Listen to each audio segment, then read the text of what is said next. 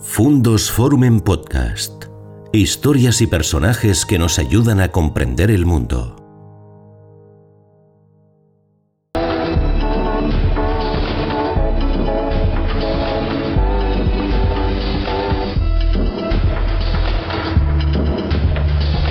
¿Qué tal amigos? Aquí en Canal Fundos Forum, el proyecto de innovación cultural que nos permite abordar y profundizar los asuntos que son de interés y hacerlo no en un ratito, sino en entrevistas con personas que saben y en el tiempo del espacio de una hora en el que podemos profundizar efectivamente en asuntos del máximo interés. Y yo creo que el que hoy tenemos entre manos lo es efectivamente. Vamos a hablar de las consecuencias que para nuestra salud mental está teniendo la COVID.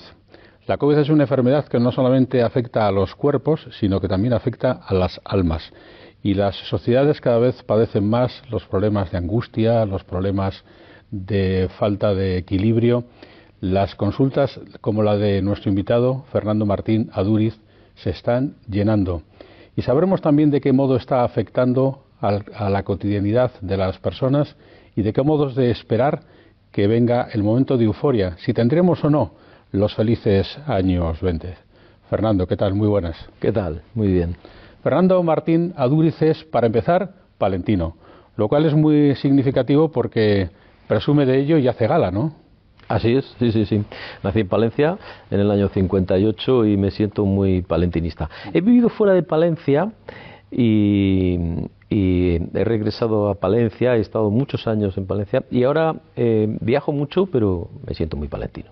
Fernando es psicólogo, es psicoanalista, es escritor, muy importante, él sostiene que las cosas hay que escribirlas para poder externalizarlas, pero sobre todo está en el día a día del tratamiento de las personas y nos puede ilustrar muy bien sobre lo que está pasando y es que sus consultas están llenas, ¿no?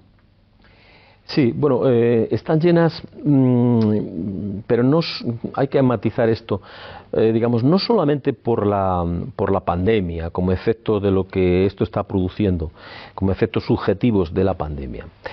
Eh, las personas que llevamos muchos años trabajando tenemos la, la, mala suerte de que los amigos nos encargan eh, demasiadas tareas.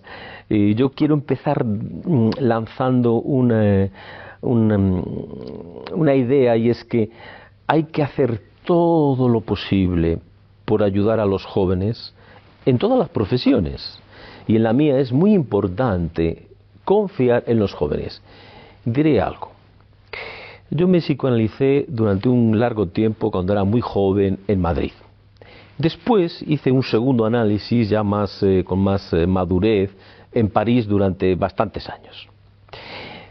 Tengo el proyecto de seguir en algún momento psicoanalizándome y escogeré a alguien muy joven para poderle contar mis cuitas y para que me produzca los efectos que en una jubilación pueda ofrecer un psicoanalista. Pues de los jóvenes hablaremos también, que nos parece un factor fundamental en esta sociedad. Pero hablaremos de la depresión, Fernando, porque parece evidente que cada vez hay más personas eh, deprimidas. Tengo aquí una estadística, por ejemplo, americana, que hacen estadísticas siempre de todo, en la que dice que se ha incrementado casi en un 20% el número de recetas eh, de antidepresivos que se han expedido. Parece que cada vez hay más insomnio, más dificultades para la vida cotidiana. ¿Se está hablando lo suficiente de ello? ¿Esto es así? ¿La pandemia está causando más depresión? No sé si voy a hacer muchos amigos con lo que ahora voy a decir. No hice muchos cuando estuve en Onda Cero y definí la depresión con las palabras de Jacques Lacan, uno de mis maestros. No hay depresión, hay cobardía moral. Pero esto hay que matizarlo.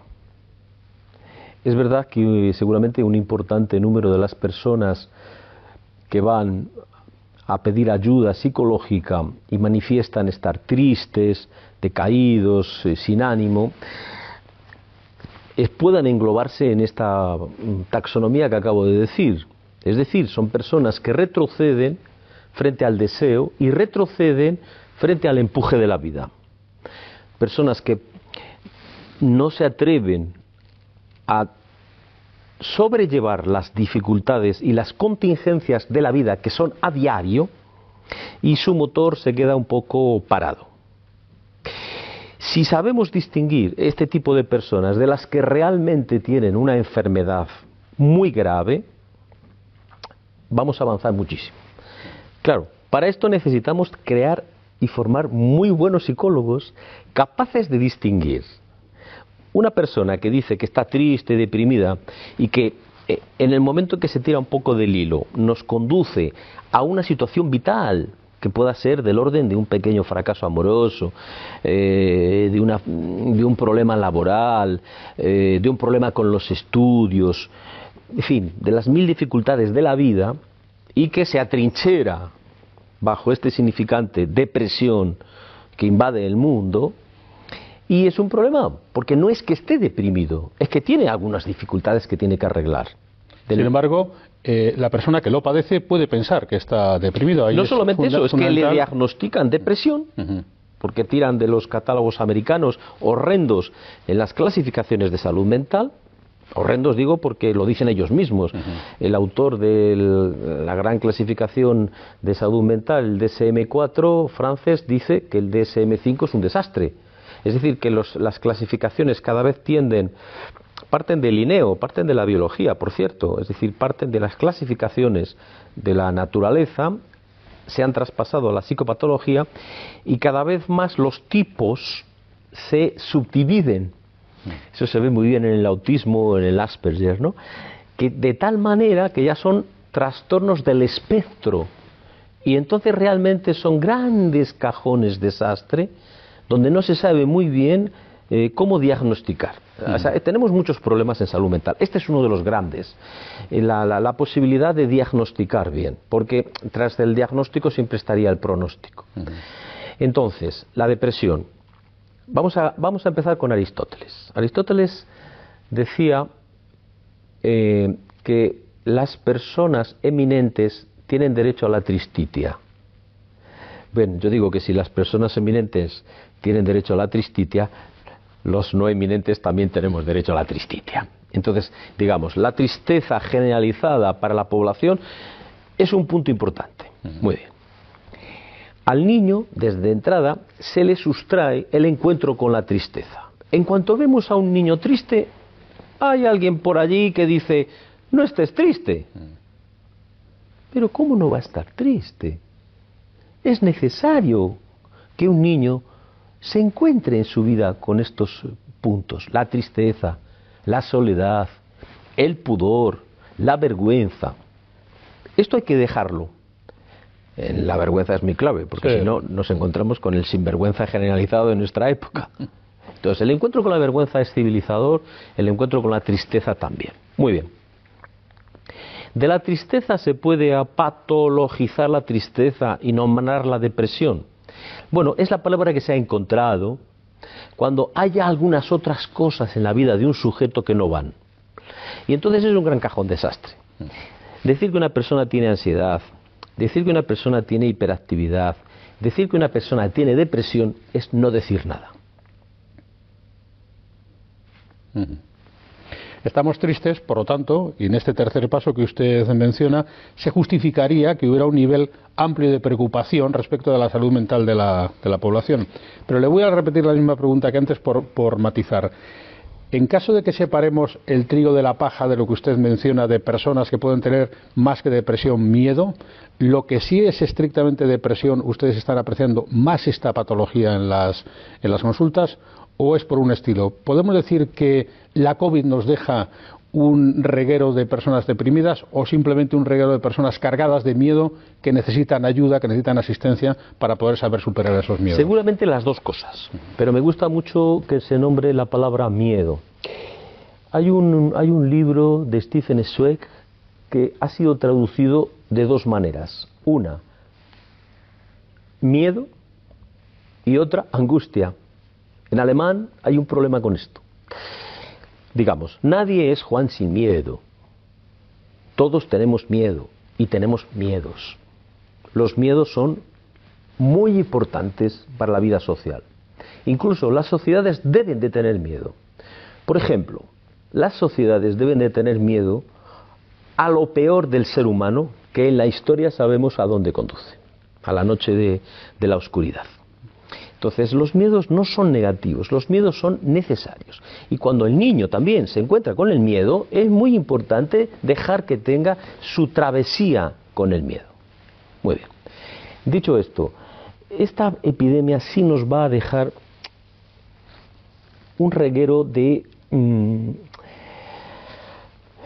em, de personas que seguramente no tienen los arrestos de otras personas para salir adelante en los conflictos. Pondré un ejemplo. Tenemos por un lado la vida interior y tenemos por otro lado la vida exterior.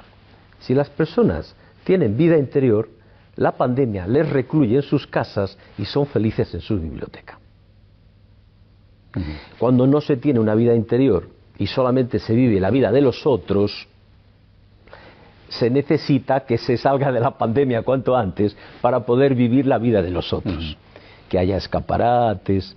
Es decir, cuando lo imaginario, que es una de las tres dimensiones de la realidad, necesita sostener a muchas personas. En lo imaginario, en el look, en el cambio de look, en ser como algunas mujeres, siempre que tienen muchas parejas, la desconocida del siguiente. Entonces, esta pandemia ha puesto sobre la mesa el problema de que estamos en una época donde no prolifera la vida interior. Esto es importante porque se nos ha obligado a quedarnos en el interior de las casas, en efecto, este confinamiento forzoso, algo para lo que no estábamos acostumbrados y como usted menciona también, se nos ha pedido tener una vida interior que nos blinde, que nos consolide, que nos defienda algo a lo que tampoco estábamos acostumbrados. Pero seguramente, Fernando, a quienes más les puede afectar esto es a los jóvenes, porque en la medida en que la experiencia de las personas ya adultas te puede llevar a tener una vida interior un poquito más fecunda o fruto de, tu propia evolución personal, los jóvenes puede que no la tengan de un modo tan consolidado. Varias preguntas sobre los jóvenes y la pandemia, para empezar.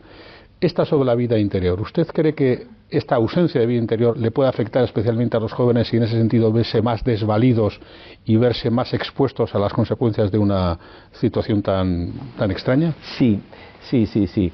Pienso que tenemos un serio problema con los sistemas educativos que no están pensados eh, en términos de futuro, sino que están pensados en términos claramente de pasado y efectivamente los tiros mm, es claro, ya se está viendo que no van a ir por ahí. Los jóvenes eh, tienen otro nivel de lectura, otro tempo de lectura. A mí me ha sorprendido mucho cuando Florentino Pérez lanza la Superliga y uno de los argumentos que da es que los jóvenes no aguantan 90 minutos de un partido de fútbol. Yo me reconozco en ello. No, yo soy de la prisa lacaniana, yo no tengo dificultades para esperar me gustan las cosas ya. Y entonces 90 minutos son soporíferos, un partido de estos. Pero es que eso ya les está pasando a los jóvenes con los libros. Yo les pregunto a muchos universitarios, gente que tengo en análisis, digo, ¿qué estás leyendo? Y antes, recuerdo en los años 80, en los años 90, los universitarios te decían, pues estoy leyendo a Kafka, estoy... No leen nada. ¿Por qué no leen nada? Pues porque se buscan otros soportes de lectura que son más rápidos y por eso van a triunfar los libros que, resumen en 15 minutos 300 páginas. Porque YouTube resume en 10-15 minutos un concepto, una noción, un esquema, una clasificación que de otro modo llevaría mucho más tiempo descubrirla leyendo libros. ¿Y a usted le preocupa esta generación de los jóvenes de la COVID? Las consecuencias económicas parecen claras, se está incrementando el desempleo, especialmente en España, en este segmento de trabajadores jóvenes, se está incrementando también la precariedad en eh, la cuantía de los contratos y en su propia duración. ¿A usted le preocupa o no le parece especialmente preocupante la situación de los jóvenes en España? Me este parece muy preocupante. En un debate que tuvimos hace tiempo, no hace mucho tiempo, eh, yo asistí, había un senador del Partido Popular y una líder del PSOE. se llevaban tan bien y hablaban con tanta cercanía que yo me atreví a preguntarles si estarían dispuestos a la gran coalición, a lo Angela Merkel en Alemania, y solo pensé en una razón. ¿Por qué no se ponen de acuerdo las grandes formaciones políticas en España, aunque solo sea por resolver un problema y luego ya cada uno siga el problema de los jóvenes? El problema de los jóvenes es un problema de todos nosotros, porque es el problema de las futuras pensiones, pero es el problema demográfico y es el problema de la natalidad. Hay unos datos en España que me parecen verdaderamente muy sorprendentes. España es el segundo país del mundo por la cola en natalidad. ¿Alguien puede explicar eso? También es el segundo en consumo de cocaína. ¿Alguien puede explicar eso? Hay una serie de cifras estadísticas en España de las que no se habla, hablaremos del suicidio supongo, Que, que, son verdaderamente muy, muy preocupantes. Hay un cambio de mentalidad en España muy importante respecto a unas generaciones que han luchado mucho en el siglo XX para sacar adelante a sus hijos y que han lanzado una especie de eslogan de viva la fiesta. Y esto es un problema porque dar lo que se tiene es la fiesta, pero dar lo que no se tiene es el amor. El gran perdedor para los jóvenes, el amor en los tiempos del Tinder, el gran perdedor para los jóvenes es la figura del amor. Usted dice, dice, de hecho, que una de las grandes soluciones de los problemas de orden psicológico y psiquiátrico es la construcción de lazos sociales. ¿eh? Y como enorme problema el de los jóvenes, ¿Qué soluciones se le, ocurren a usted que pudieran ser útiles, por ejemplo, para los padres que están preocupados con la salud mental de sus hijos o con su propia inserción en la sociedad? Denos dos o tres claves que podrían. Bueno, un poquito la consulta aquí. Sí, lo primero, que, se, que los padres se borren de las listas de WhatsApp de padres, que son un enemigo público, como antes lo fueron las asociaciones de padres. Y eh, que hablen a sus hijos no como objetos, sino como sujetos. Esto, esto sí que es otro un gran problema. En España, durante la pandemia, al contrario que en otros países como Noruega y Alemania, nadie se dirigió a los jóvenes, nadie se dirigió a los niños. Se dirigieron a los perros, etcétera, pero no a los niños. Nadie, desde una posición de autoridad social y política, hizo, enhebró un discurso dirigiéndose a los niños. A los niños no les podemos tratar más como un objeto, como un objeto de goce. De hecho se dice, disfruta de los niños. ¿Perdón? ¿Cómo disfruta de los niños? Disfruta de, de otros objetos, pero no de un niño. Un niño no viene al mundo para que un padre disfrute de él. Un niño viene al mundo porque los padres tienen un gran acto de generosidad con la vida social y con el mundo. Le entregan al mundo. Eh, no es para que ellos disfruten durante, además, durante un tiempo cada vez mayor, porque la adolescencia finaliza ahora a los 40 años. No dejan que sus hijos crezcan y salgan de casa, les hacen un problema con la sobreprotección muy grande. Recordemos, desprotección, protección, sobreprotección, sobreprotección y desprotección es lo mismo. No es, proteger a unos hijos, sobreprotegerles.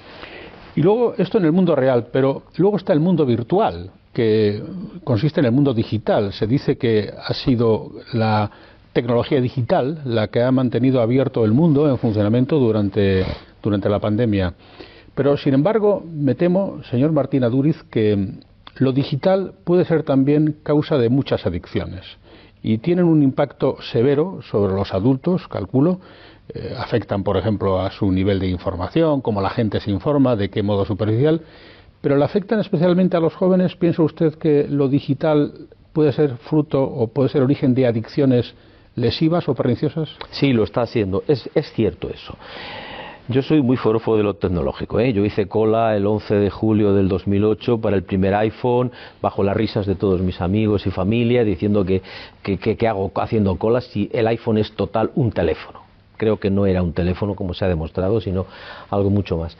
Hay problemas porque ahora han salido algunos autores a escribir sobre esto, la concepción del enganche a los, eh, a los me gustas está pensada bajo el prisma skinneriano, bajo la política ideológica del sistema conductista, de rápidamente un, eh, un caramelo si te portas bien, como la rata del, del laboratorio. Y hay una adición a rápidamente contemplar esto. Luego hay otros muchos estímulos que son verdaderamente adictivos, como pasar pantallas, eh, subir, etcétera. Hay mucha gente enganchada al videojuego. Yo he tratado a algunos hikikomori, de los que ya no pueden salir de su eh, de su casa, eh, prácticamente van a mi consulta y un poco al instituto, pero el resto se lo pasan ante las pantallas. Y en la pandemia a mí me ha llegado a preocupar, he visto algunos casos de gente que directamente no sale de su casa. Este es un fenómeno que viene de Japón ya desde hace tiempo, que además allí tiene un problema añadido, cuál es el de que eh, para un japonés es un acto de honor no decir que tienes problemas en casa.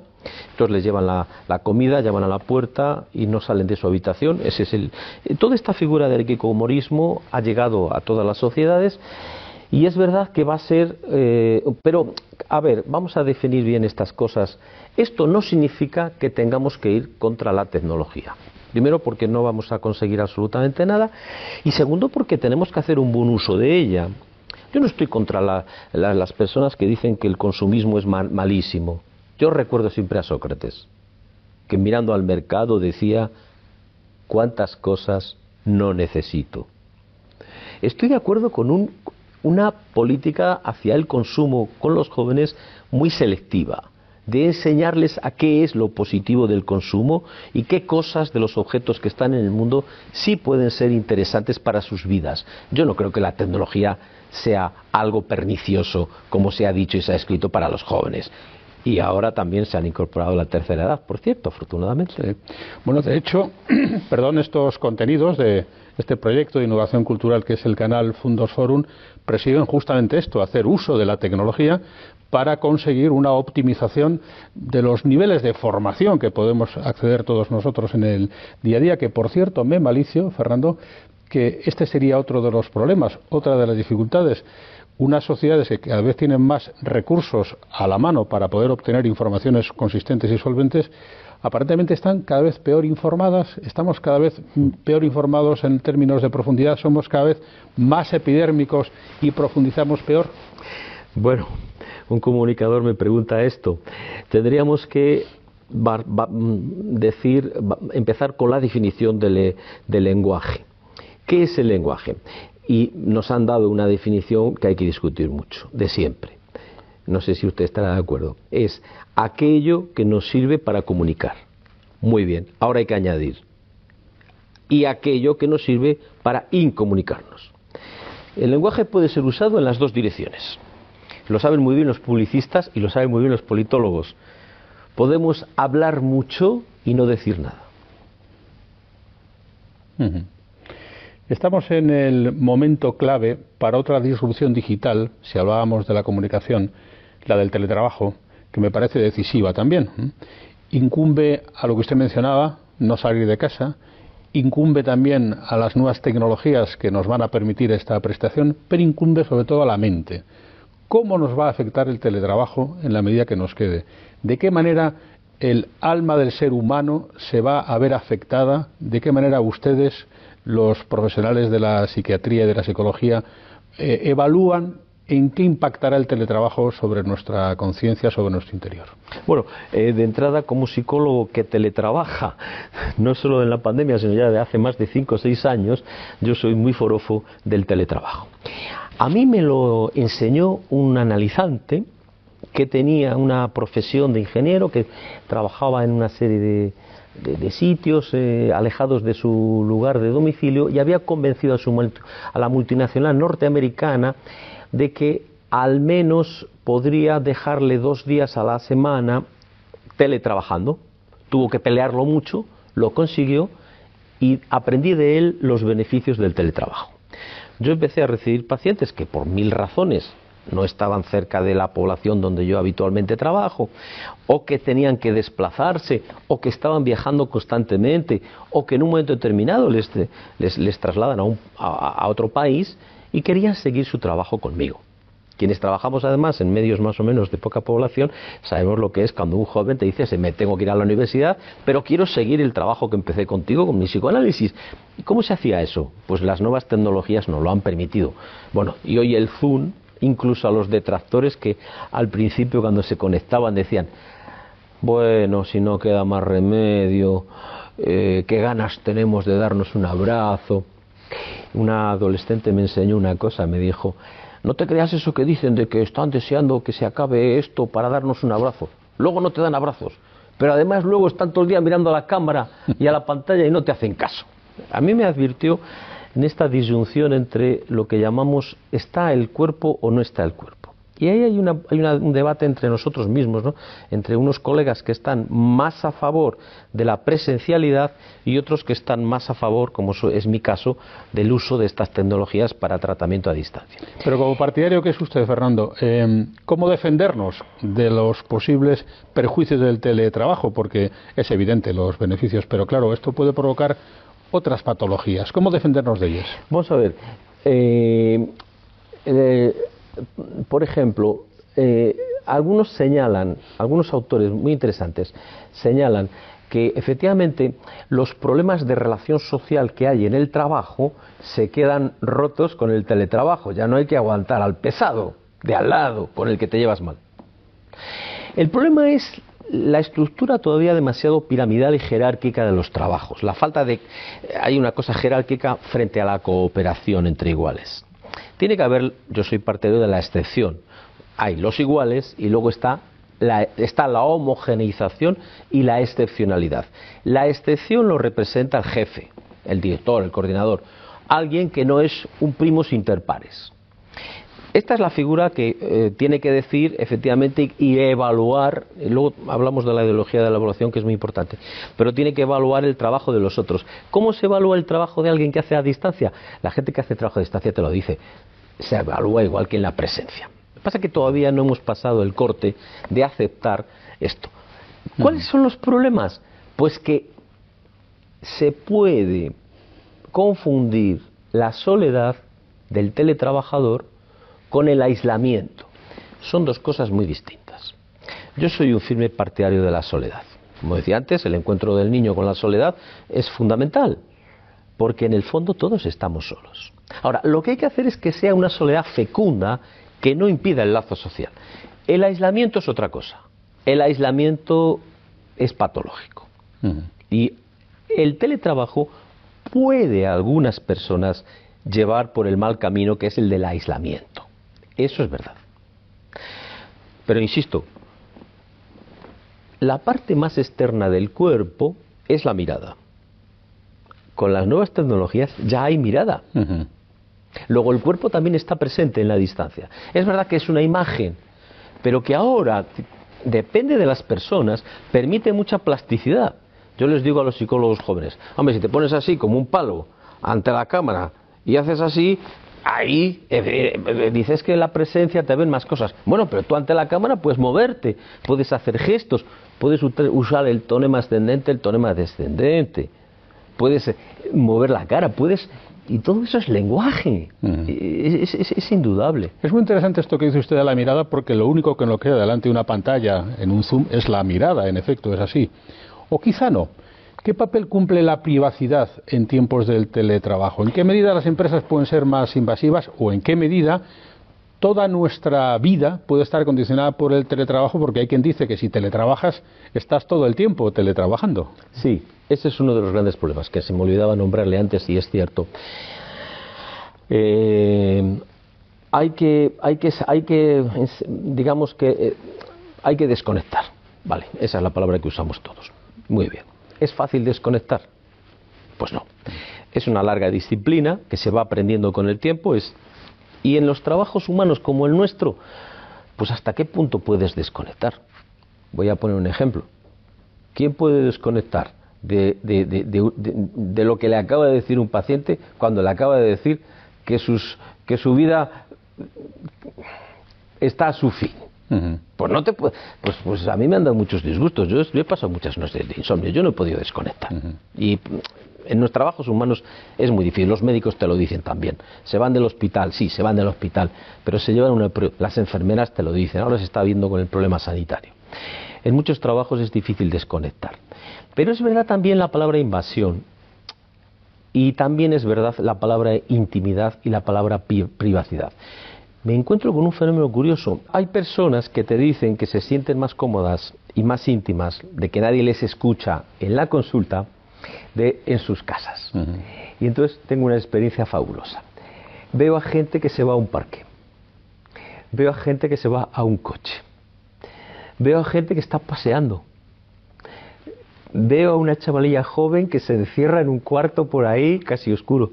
Veo a una persona que tiene una empresa, tiene un cuarto, no sé qué, y se vaya al cuarto para buscar esa privacidad, en, en trabajos como el mío.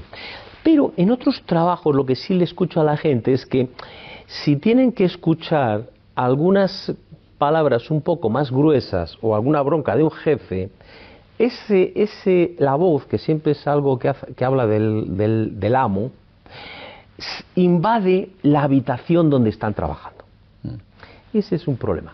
Pero bueno, entre las ventajas y los inconvenientes, concluyamos, no hay color. Pero déjeme que le siga buscando algún inconveniente para ponerle en el trance de que nos ayude a, descubrir que en efecto no lo, no lo es desde su amplio conocimiento. Eh, hablando del teletrabajo o hablando también de la COVID que impacta sobre el concepto de la familia la familia cada vez es menos productiva en términos de natalidad. La natalidad ha caído durante la COVID. Se pensaba que iba a haber un baby boom, no lo está viendo ni aquí ni en Estados Unidos. Y luego es curioso porque tampoco ha caído, eh, eh, o no se ha incrementado el número de divorcios, al contrario, parece que se han mantenido, incluso tienden a su reducción. El papel de la familia en este momento, en tiempos de la, de la COVID. ¿Por qué no nos reproducimos? ¿Qué le dicen a usted, Fernando, en la consulta los presuntos padres o las, presuntas madres que no lo son? Y luego, ¿cuál es el grado de salud de las parejas en este momento? Díganos algo sobre esto. Bueno, son dos cosas. Bien, voy a empezar por el grado de salud de las parejas.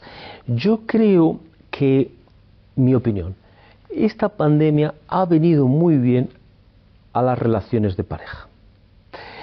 Porque se ha instituido la pandemia como un tercero hostil y las parejas se han unido.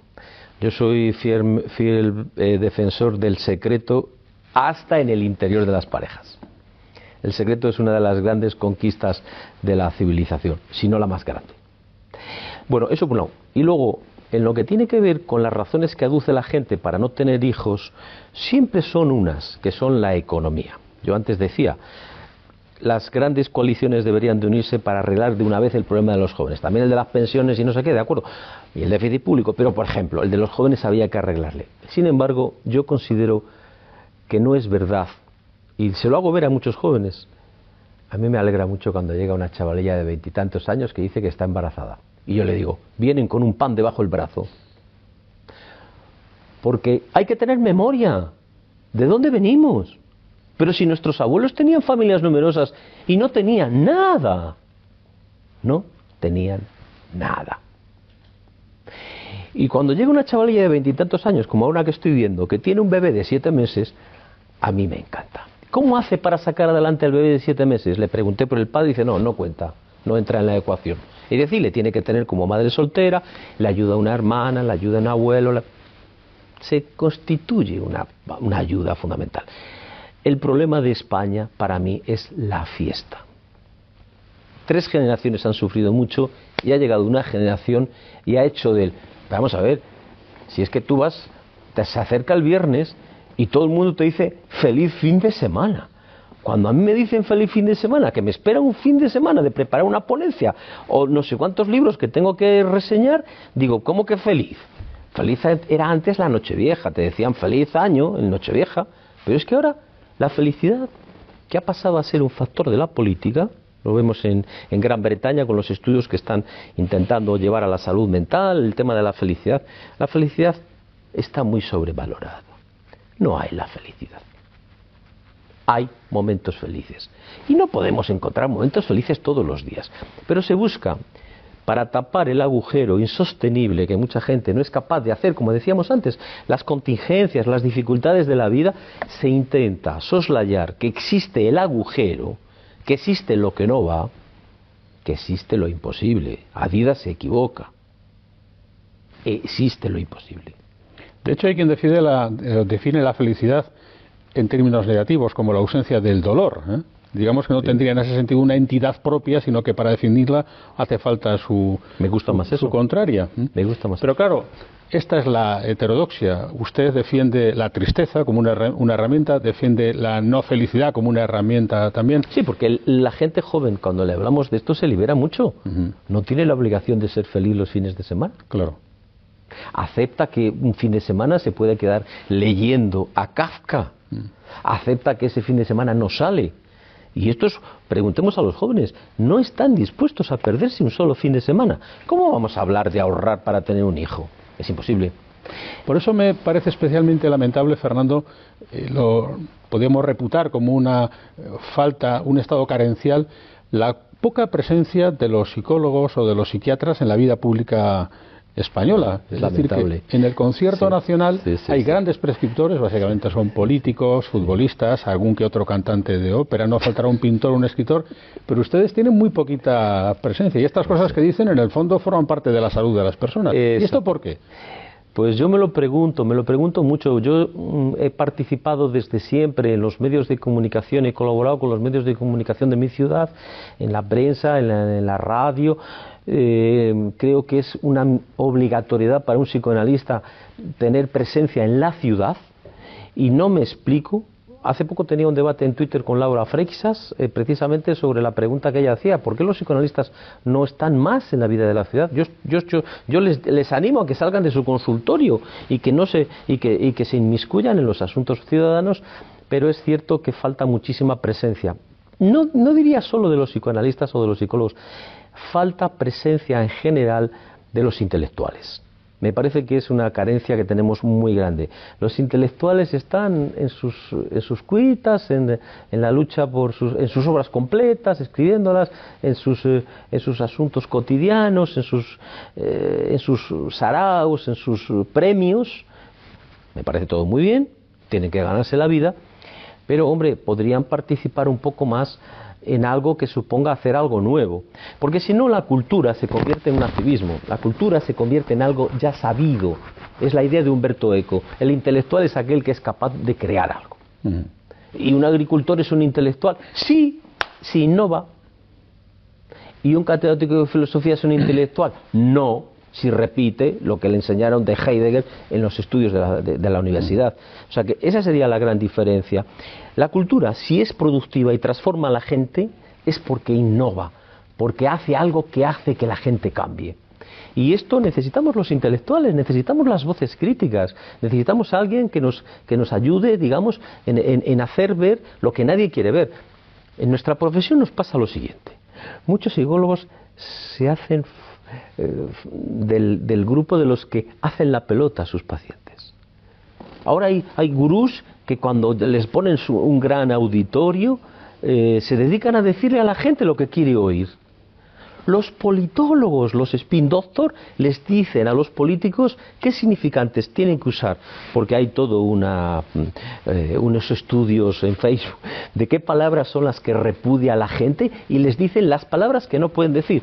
Eh, es un estatuto morderse la lengua que dice el libro de Villanueva es un problema porque entonces no vamos a perder toda la criticidad. Desde luego, Goethe no tuvo su mejor tarde cuando habló de que había crítica positiva y crítica negativa. La crítica es crítica, punto. Él estaba enfadado, enfadado con los críticos y entonces, y entonces se defendía como todos los que reciben críticas. Dicen, bueno, pero hazme una crítica positiva. No, no bonito. Te voy a hacer una crítica. Y esto, eh, llevado a mi campo, es muy importante porque eh, hace poco un importante político que yo, yo le, aprecio mucho, que es Íñigo Errejón, que suele decir cosas medianamente inteligentes, eh, hablaba de que debería de haber más psicólogos. Yo le voy a decir algo. Sí, pero que hagan clínica. Es decir, que no le digan a la gente lo que quiere oír, porque eso no ayuda. Eso no, ¿en qué le cambia la vida a una persona? Por eso recibimos tantos pacientes que han pasado por tantos tratamientos psicológicos, porque se les han escapado vivos.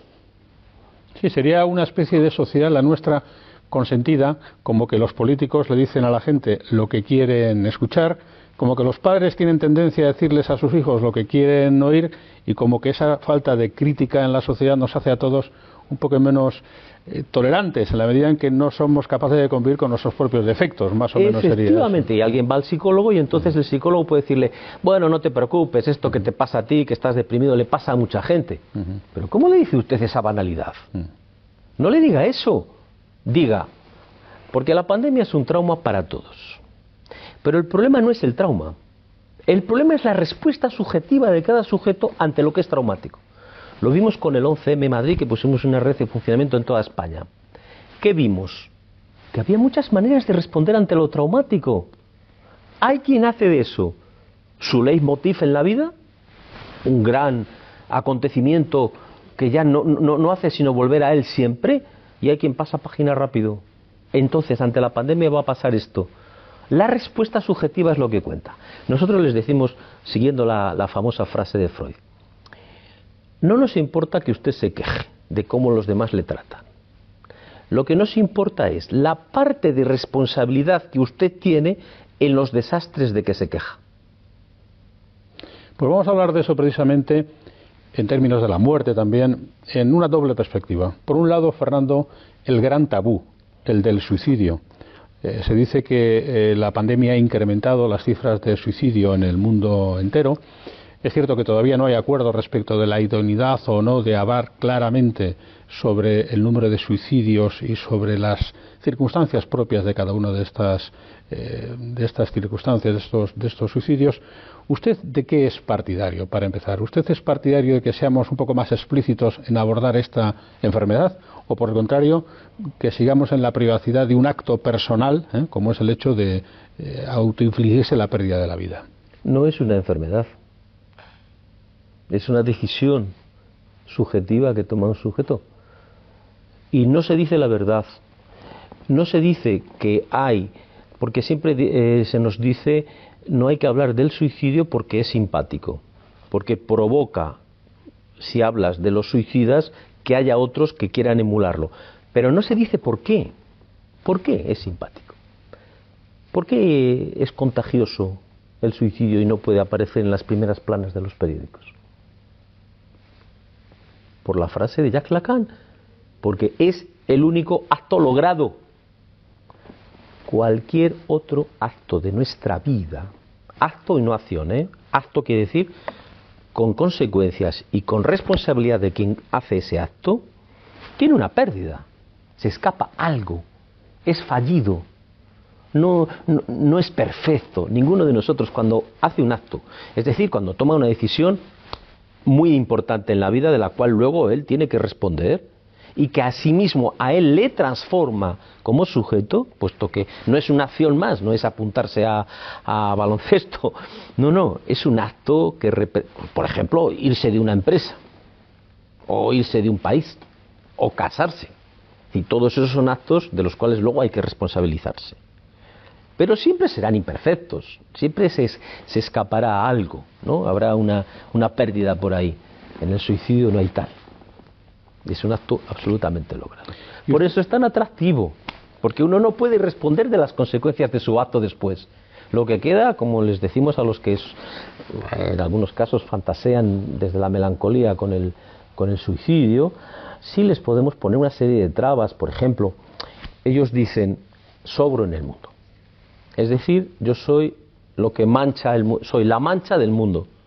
Si yo me voy, el mundo se va a quedar muy limpio. No bonito, se va a quedar igual de sucio. Y, eh, en algunos casos, bueno, no me asustes, no eh, te acompaño yo ahora mismo a urgencias, eh, estoy contigo, etcétera. les ponemos una serie de acompañamientos. Es del orden de la patología más melancólica, cuando el sujeto es la contracara de la paranoia, por otro lado, siempre la melancolía aparece cuando ha fallado el delirio paranoico. ¿eh? O sea que en la, psicosis hay tres polos. el polo esquizofrénico, el polo paranoico y el polo melancólico. El sujeto loco, que es un término en desuso, pero es precioso. Y es, orienta lo que aquel sujeto decía a un colega mío que le dijo, eh, no tengo bastante con estar loco, con que encima me insulten diciendo que soy enfermo mental. Se puede estar loco de amor. Por ejemplo. Y podríamos decir algo más, que a, los sujetos locos les gusta bastante, y es eh, lo que Lacan decía también y que hemos hablado mucho nosotros, es todos locos. A partir de ahí, lo que, hay que, lo que hay que cerciorarse es de que nadie quiera imitar la locura del de al lado. Que cada uno se conforme con su propia locura, porque todos tenemos nuestras locuras. Y se puede decir, por lo tanto, Fernando, que están habiendo más suicidios en este episodio histórico de la sí, pandemia. Sí, sí, por una razón, porque hay muchos encubiertos. Es decir, no, aparecen en las cifras de los suicidas, eh, pero todo el mundo sabe que hay muchas maneras de suicidarse. ¿En qué medida que hubiera más información sobre esta materia, eh, un suicida probablemente sea una persona que tiene unas graves carencias de información sobre sus posibilidades de salir adelante? ¿En qué medida ayudaría esto a reducir el problema? Mm, yo no soy muy eh, favorable a eso que llaman de prevención del suicidio. Lo que sí soy favorable, de nuevo insisto en este punto, es que a los clínicos que formemos, a los jóvenes clínicos que formamos, les estén muy bien preparados para estar en la larga, a veces, y difícil conversación con un suicida con alguien que ya tiene una decisión tomada y que hay que ponerle muchas, muchas trabas para esa decisión tomada. Y en último extremo, respetarla. Es, eh, eh, es una decisión, no es una enfermedad. Porque si no, mm, tendríamos que categorizar a todos los suicidas. Hay suicidas de todas las edades. Hay suicidas culturales, recordemos esto también. Por ejemplo, siempre se ha dicho que hay muchos suicidas en los países nórdicos. Pero allí hay un problema cultural interesante que es eh, el fenómeno del eh, digamos de la deshonra que, que, tienen las personas ya muy mayores en no fastidiar con su enfermedad a los más jóvenes. Y pasan al suicidio, pasan al acto. Y por eso eh, las cifras a veces están disparadas. Hay fenómenos complicados para establecer bien lo del suicidio. hay que leer a Ramón Andrés, es un ensayista fabuloso, ha escrito lo mejor sobre el suicidio, que es Semper Dolens, eh, sobre la historia del suicidio, y es un libro extraordinario, está ahí en el acantilado. Está. Y luego sobre la muerte ajena, tan protagonista en estos últimos 13 o 14 o 15 meses de pandemia que hemos tenido en el mundo, eh, ha sido una muerte además atípica, porque ha sido una muerte de lazareto, a la que no se podía acceder, eh, que no podía ser acompañada, eh, muertes repentinas en horas 24. ¿Cómo está afectando esta, este tipo de muerte, la muerte pandémica, a la salud mental, por ejemplo, de los españoles, Fernando? Bueno, diré, porque en, primer, en primera persona lo he vivido, diré que para los propios sanitarios está siendo muy duro. Para los médicos, te lo dicen ellos.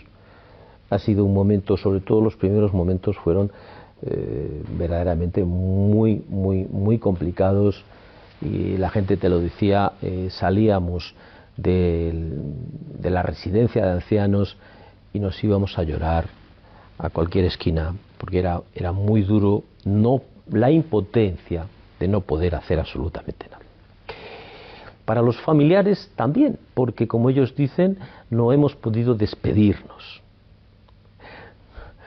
Tendríamos que decir que tenemos todos una fuerte asignatura con cómo sobrellevar la despedida de un ser que se nos va a ir, ¿no?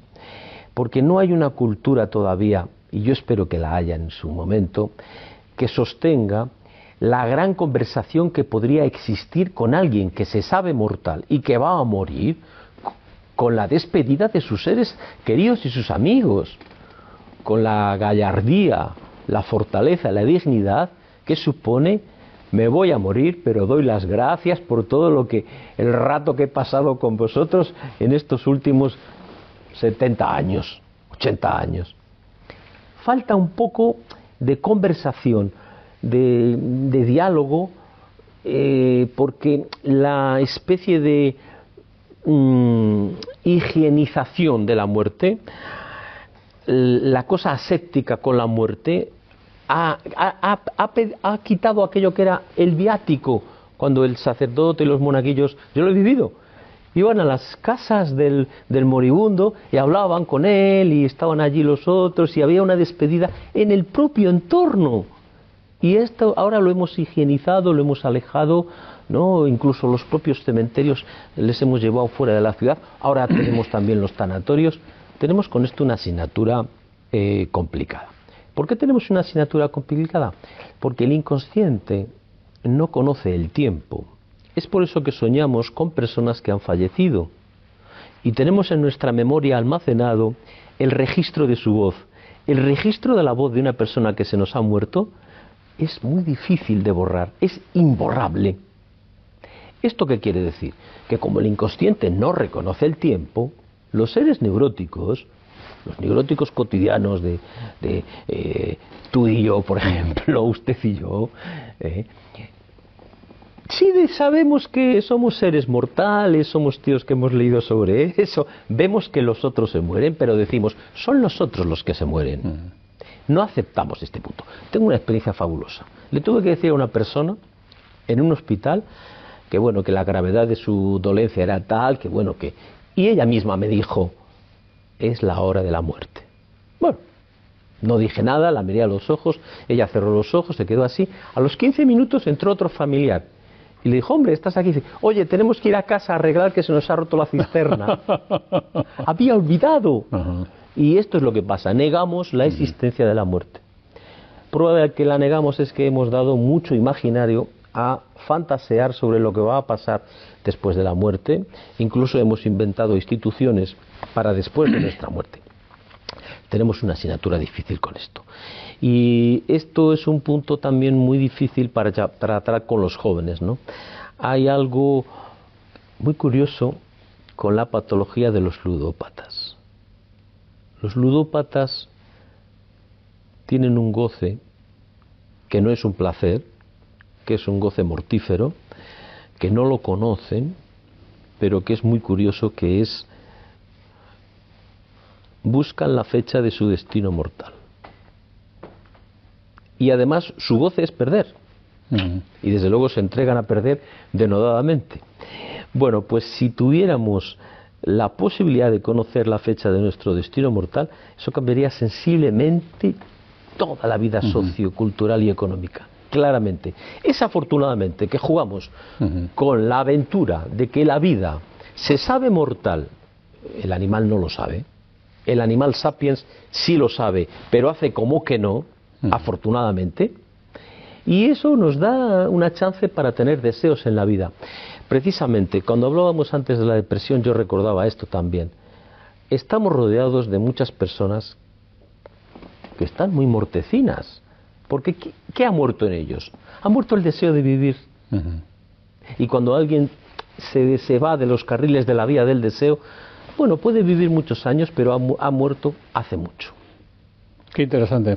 La verdad es que sí tenemos nosotros, eh, lamentablemente, un tiempo tasado en, este, en esta propuesta cultural y es que tenemos que llegar a la hora de conversación, pero no quisiera dejar de hacerlo, Fernando, sin pedirle a usted eh, un pequeño manual, porque antes hablaba usted de la unción de enfermos, del viático, ese sacramento de la Iglesia, otros de los que han desaparecido prácticamente o han incurrido en las desapariciones, la famosa confesión. ¿eh? El confesor era un poco también un, a modo de psiquiatra que, trataba. Eh, denos un manual eh, para este momento preciso. ¿Cuál sería la clave, la solución del hombre o de la mujer contemporánea en el tiempo del post-COVID para intentar reordenar nuestra vida intelectual, nuestra vida moral, nuestra vida interior, nuestra salud mental. ¿En dónde establecería usted la piedra angular de lo que tenemos que hacer? En el vínculo social. Estoy de acuerdo. La confesión es un vínculo social. El, comentario intimista a un amigo es el vínculo social. Eh, eh, la, sobremesa como institución cultural muy española es un vínculo social. Todo lo que suponga fortalecer, salir del aislamiento al que propende nuestra propia vida psíquica, a que propende una falsa vida interior, que no es una vida de producción, sino que se convierte en una vida de repetición, ¿no? de, estrago, salir de ese solipsismo, buscar hacer algo de contacto con alguien, incluso con la pareja, porque la incomunicación también existe en el interior de las parejas. Todos nosotros tendemos a un cierto aislamiento. ¿Por qué? Porque tendemos a sacar adelante nuestros propios fantasmas de goce. Y nuestros propios fantasmas de goce son muy amplios, como se supo desde después de 50 sombras de Grey. ¿Quién no se reconoce en ese catálogo fantasmático que está montado para dar placer? El fantasma es el deseo y es un montaje para darnos placer. Cada uno está en ese goce. Y entonces hay algunos goces que son muy, muy, muy, muy, muy cercanos a lo social y hay otros que son mucho más alejados de lo social. Cuando tenemos goces alejados de lo social, imaginémonos un bebedor solitario. Porque si es un bebedor que va a los bares y habla con unos y con otros, está un poco salvado. Pero si es un bebedor solitario, que les hay, esos alcohólicos absolutamente anónimos, si están encerrados en ese goce, imaginemos el goce del trabajador japonés que muere literalmente en el trabajo, mueren en la, en la oficina, porque no tienen días de vacaciones, porque si hay unos goces de esa naturaleza, es decir, hay que descubrir no solamente la pareja con la que estamos, sino nuestro auténtico partener de goce. Es, el trabajo de un psicoanalista, es decir, llevar a la gente a saber exactamente en qué consiste su goce inconsciente, cuál es su auténtico fantasma, cuál es su partener de goce. Y si le alejamos un poco y reduce goce, eso le hará más sociable con los demás. Porque con los demás siempre hay problemas. O sea, cuando uno está solo en su cuarto de baño, ahí las cosas van. Cuando uno está mirándose al espejo, ahí todo va muy bien. El problema es cuando sales de ahí, cuando sales de ese individualismo de goce y te encuentras con los otros. Siempre hay problemas. Eh, uno te dice una cosa, el otro te dice otra, uno discute, otro está de mal humor. Pero esto es la sal y pimienta de la vida. ¿Qué sería de, nos, qué sería de nosotros sin amigos? Pues nos vamos a quedar con eso, con el vínculo social, como una de las grandes soluciones para uno de los grandes dilemas, como es el de nuestro propio equilibrio. Y este es también nuestro vínculo, nuestro canal Fundos Forum, que nos permite, por ejemplo, disfrutar de un rato de conversación con personas de la entidad de Fernando Martín Aduriz, que a su larga experiencia y a sus varios libros publicados y a sus miles de consultas realizadas une también su castellanía, su palentinía y sobre todo su afán gregario. Es una persona emprendedora y eso también le hace heterodoxo en un mundo como el nuestro en el que no todo el mundo emprende para los demás. Fernando, le quiero agradecer su participación en nuestro canal Fundos Forum y muchas gracias. A ustedes. y a ustedes será hasta una próxima ocasión. Gracias y saludos. Gracias por escuchar Fundos Forum en podcast. Tenemos muchas más historias y personajes que descubrir juntos.